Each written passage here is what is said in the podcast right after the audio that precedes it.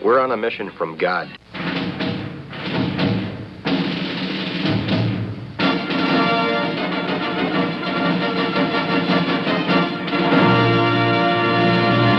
And now for something completely different.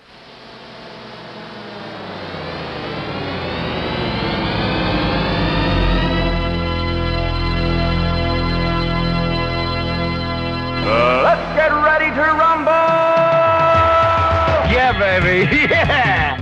Good morning, and I'm Pastor Matt Youngblood Clark from Ascension Lutheran Church in beautiful South St. Louis. And here with me, as always, today is. What? Good. Good morning. What, Matt? Matt, what? What time of day is it? I, man, the sun isn't even up yet, Matt. It's pitch black outside. But I, I, I know it's early, John, uh, but but it might open. It might help if you just open your eyes. What? What? Oh, oh, okay. oh, okay. Oh, yeah. There's there's the sun. Oh my. It's early, but it's not that early, John. this this is uh, excuse me I yawn. this is this is Pastor Jolly John Lekumsky, and I think this is the earliest we have ever ever recorded on wrestling with the basics. John's trying to gain sympathy from our listeners.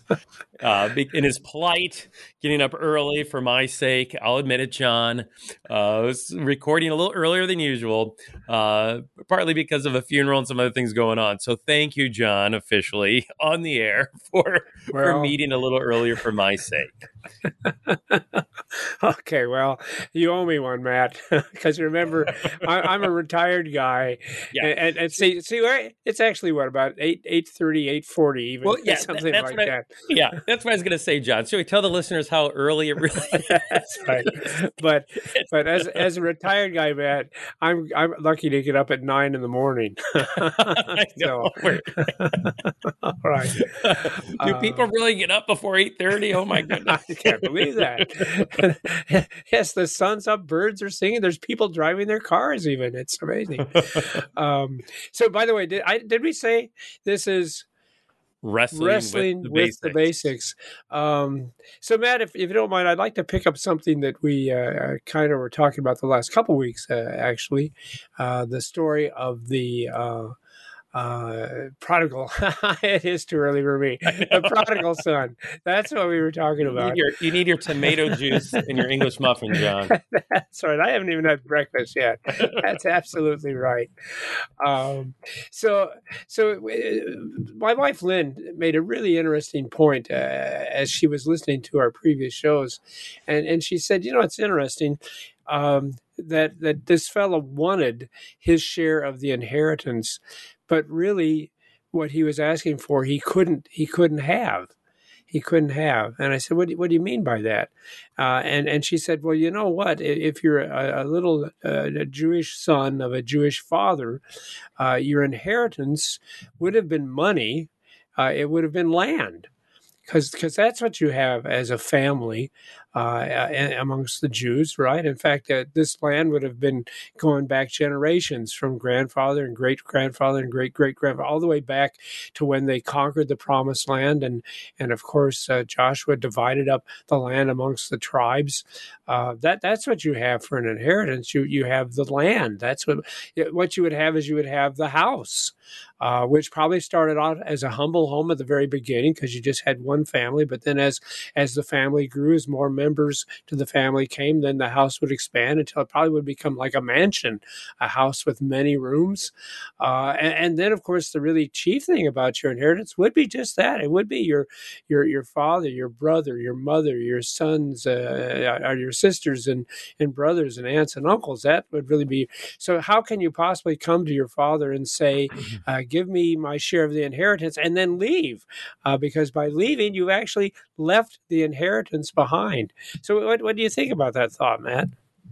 Well, yeah, I, I think that's uh, I think that's important. Uh, you know, going like you said, John, going back to Israel's history, Old Testament, uh, really intentional about what land was given to what clan, what family, and then yeah, that stayed generation for generation. Uh, a lot of history since then. You know, they've been uh, deported and and uh, to Babylon and brought back, and now the Romans are the ones in charge.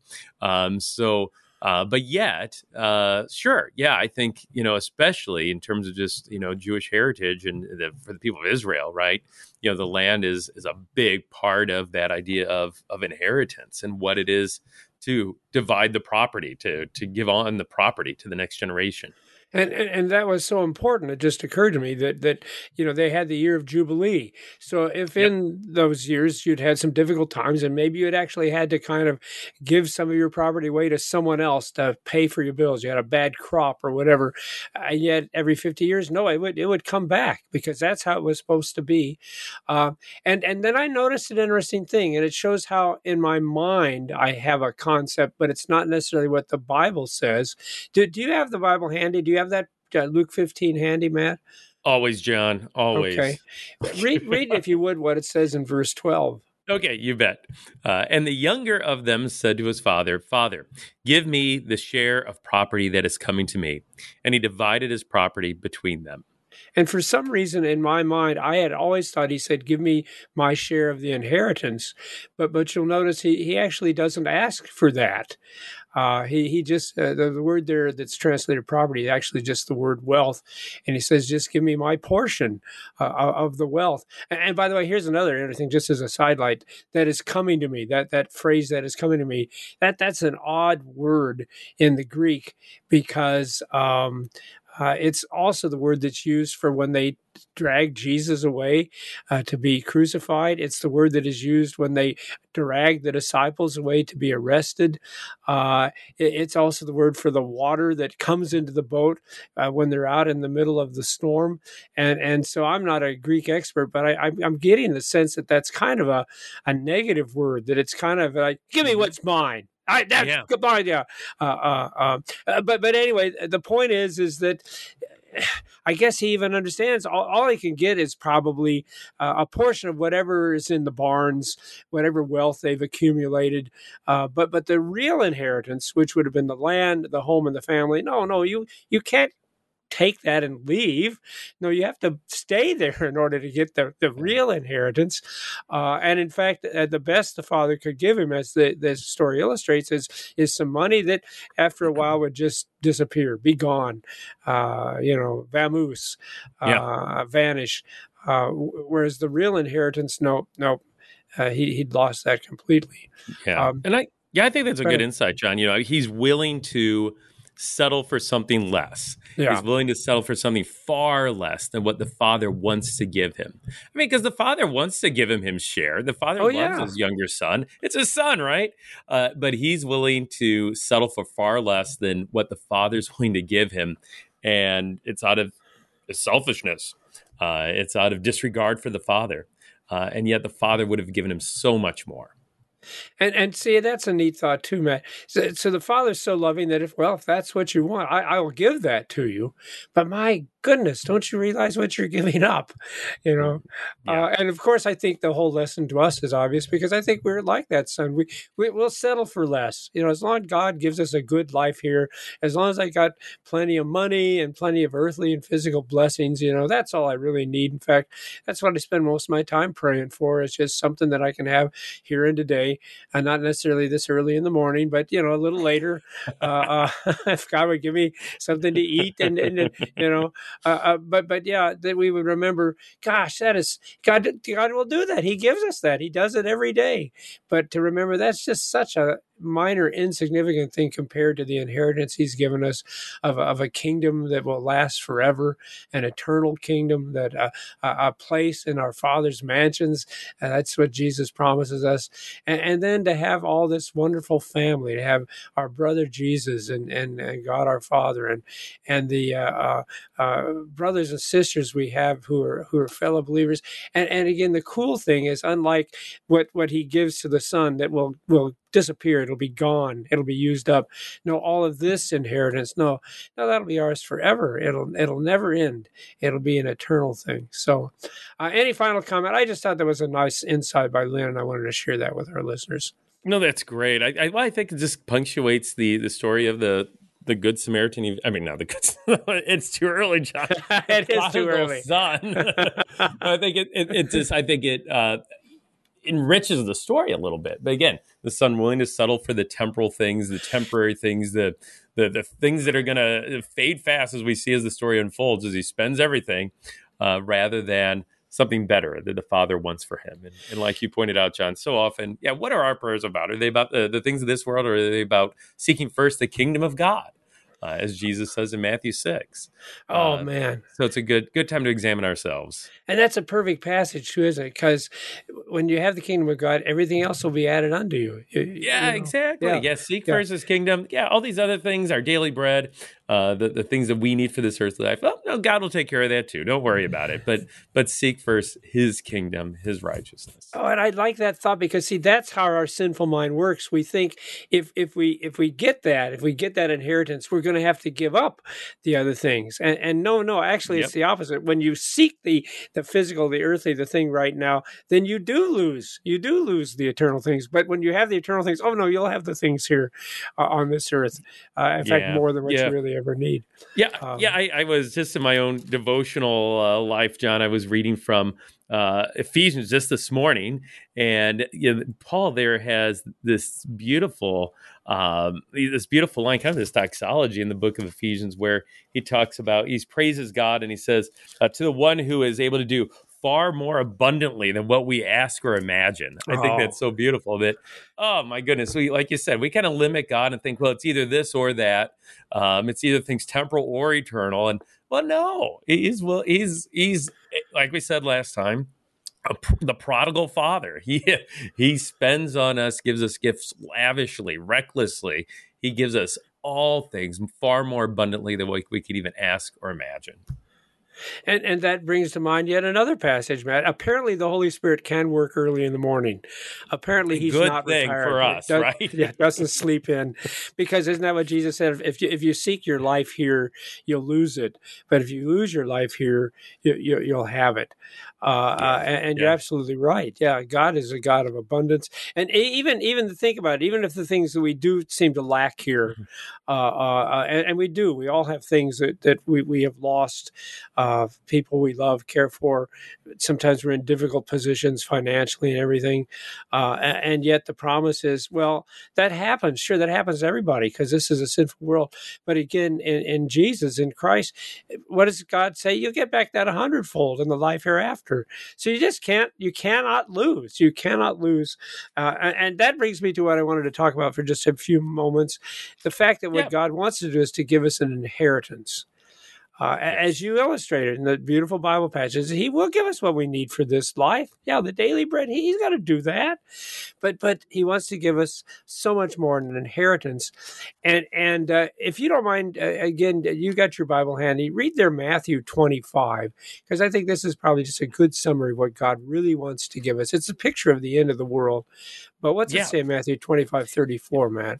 You bet. Uh, Jesus says, Then the king will say to those on his right, Come, you who are blessed by my Father, inherit, there's that word, inherit yeah. the kingdom prepared for you from the foundation of the world. And I wonder how many people realize that that idea of an inheritance is actually what the Lord's Supper is all about. Do, do you think people know that, Matt? Yeah, I don't I don't think we make that connection. No, again, where we don't think about the the spiritual inheritance, the spiritual things. Uh, but yet, yeah, that's part of the great blessing that God wants to give. Well, see, because here's part of the problem. Our, our, English, our modern translations, or at least the one that we usually use, the ESV, has yeah. kind of changed the way that's spoken.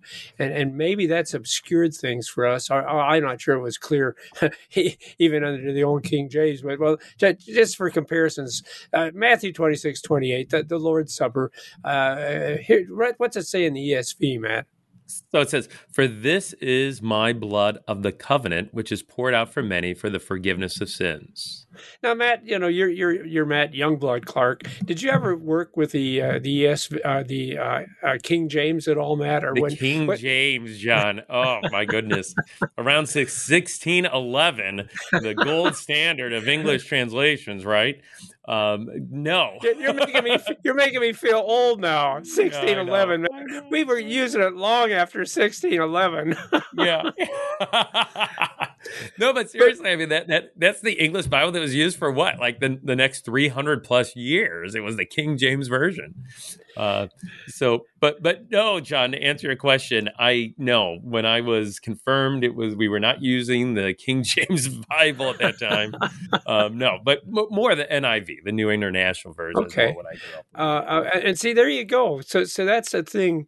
Uh, there really is a generational gap because I was raised with the King James. Now, in my life, yeah, did you we've did gone, you know King James? no, I didn't know him, and I didn't on dinosaurs either. as much as my grandchildren think that I might. uh, um, but yeah, so so there you go. We we, we were brought up in that. Uh, although yeah, we, we did. I think it was RSV, NIV. Now it's the ESV. But but if you would just uh, humor this old man, read it in the King James now, right. Matthew 26, 28. Okay. Uh, for this is my blood of the New Testament, which is shed for many for the remission of sins. And, thank you for the emphasis there. Yeah, what's what's the different word that they used? Yeah, so it's uh, the ESV covenant and then the King James Testament and even New Testament.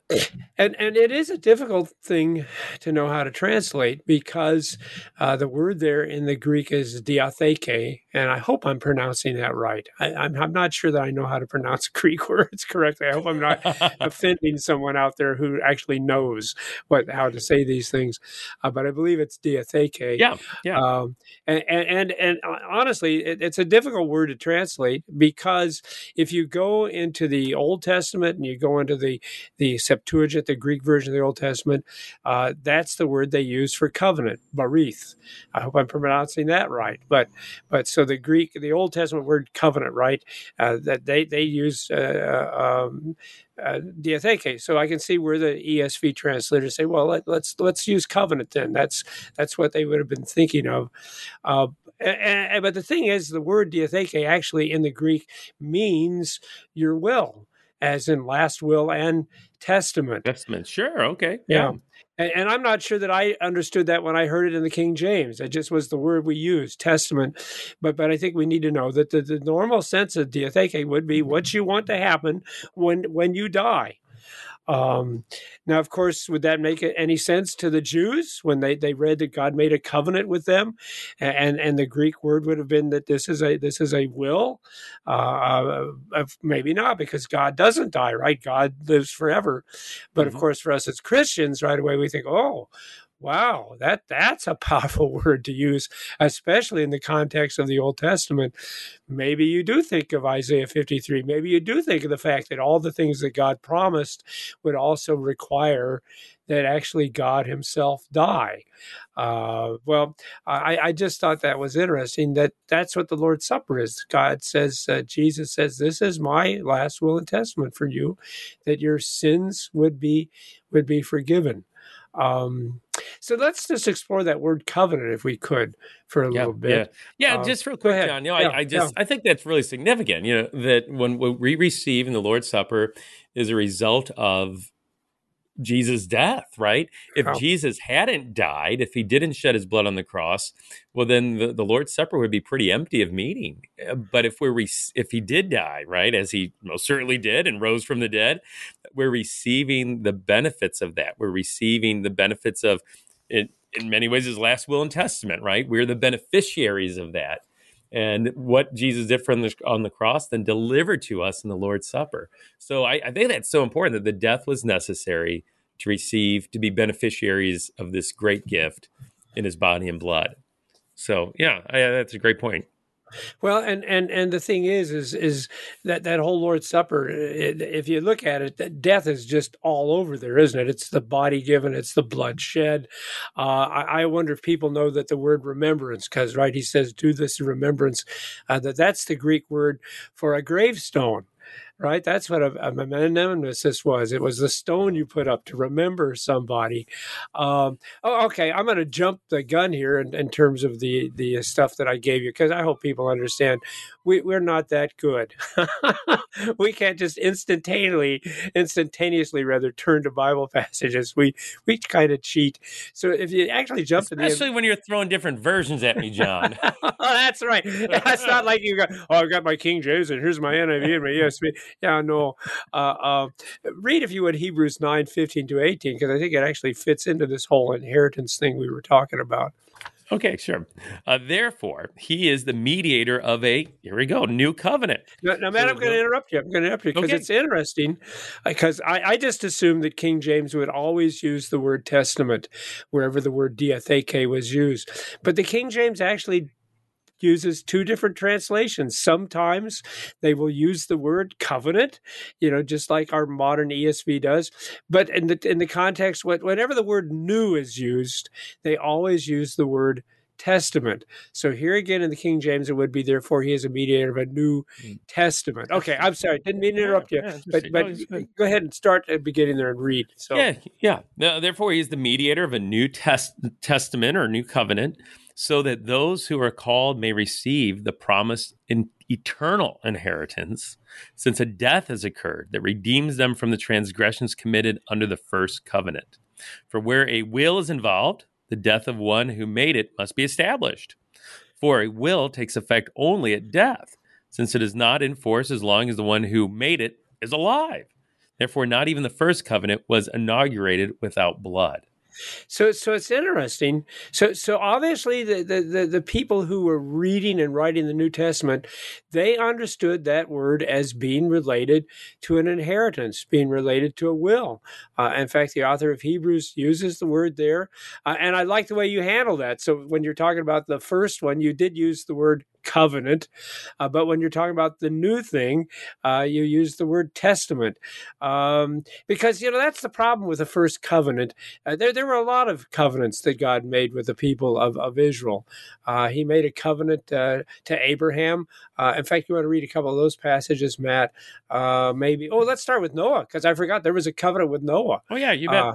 yeah, Genesis yeah. chapter 6, right? Yeah, yeah, read that one. That's good. Yeah. I will establish my covenant with you, and you shall come into the ark, you, your sons, your wives, and your sons' wives with you. And, and so then there's also a covenant made with Abraham. Uh, I think Genesis 17:10 probably would be the best one there. Okay. This is my covenant which you shall keep between me and you and your offspring after you. Every male among you shall be circumcised. And, and then of course there's the one that we usually think of. I, I, I wanted to share these other covenants uh, with the flood and with Abraham because usually uh, when you hear the word covenant in the Old Testament, what do you usually think of right away, Matt? Um, well, I, the uh, uh, Mount Sinai is one of them, and I think that you know that's another couple examples here. You know, um, keeping the covenant uh, that God has established there, yeah, so that's what I always think of too. I think of the I think of the Mount Sinai, the Ten Commandments. That's the covenant. Yeah. Uh, but of course, the problem is, as the author of Jeremiah tells us, that they broke those covenants. And, yeah. and I'm wondering if, if uh, of course, the most emphasis there is the law that God gave to them at Mount Sinai. But I wonder if they also didn't break the covenant of faith that had been made with Abraham, the covenant of circumcision. Well, whatever, God felt compelled to give them a new covenant. And maybe we could wrap up with that if you'd read Hebrews 8, 6 through 13. Yeah, you bet. Uh, but as it is, uh, Christ has obtained a ministry that is much more excellent than the old. Uh, as the covenant he mediates is better, since it is enacted on better promises. For the first covenant has had been, if the first covenant had been faultless, there would have been no occasion to look for a second where he finds fault with them when he says, Behold, the days are coming, declares the Lord, when I will establish a new covenant with the house of Israel and with the house of Judah. Not like the covenant I made with the, their fathers on that day when I took them by the hand to bring them out of the land of Egypt. For they did not continue my covenant, and so I showed no concern for them, declares the Lord. For this is the covenant that I will make with the house of Israel after those days, declares the Lord. I will put my laws into their minds and write them on their hearts, and I will be their God, and they will be my people. And they shall not teach each one his neighbor as each one his brother, saying, Know the Lord, for they shall all know me, from the least of them to the greatest. For I will be merciful toward their iniquities, and I will remember their sins no more. All right. Thank you, Matt. So we have an inheritance. We have a New Testament, and it is the forgiveness of sins. This has been Wrestling, Wrestling with, with the the basics. basics.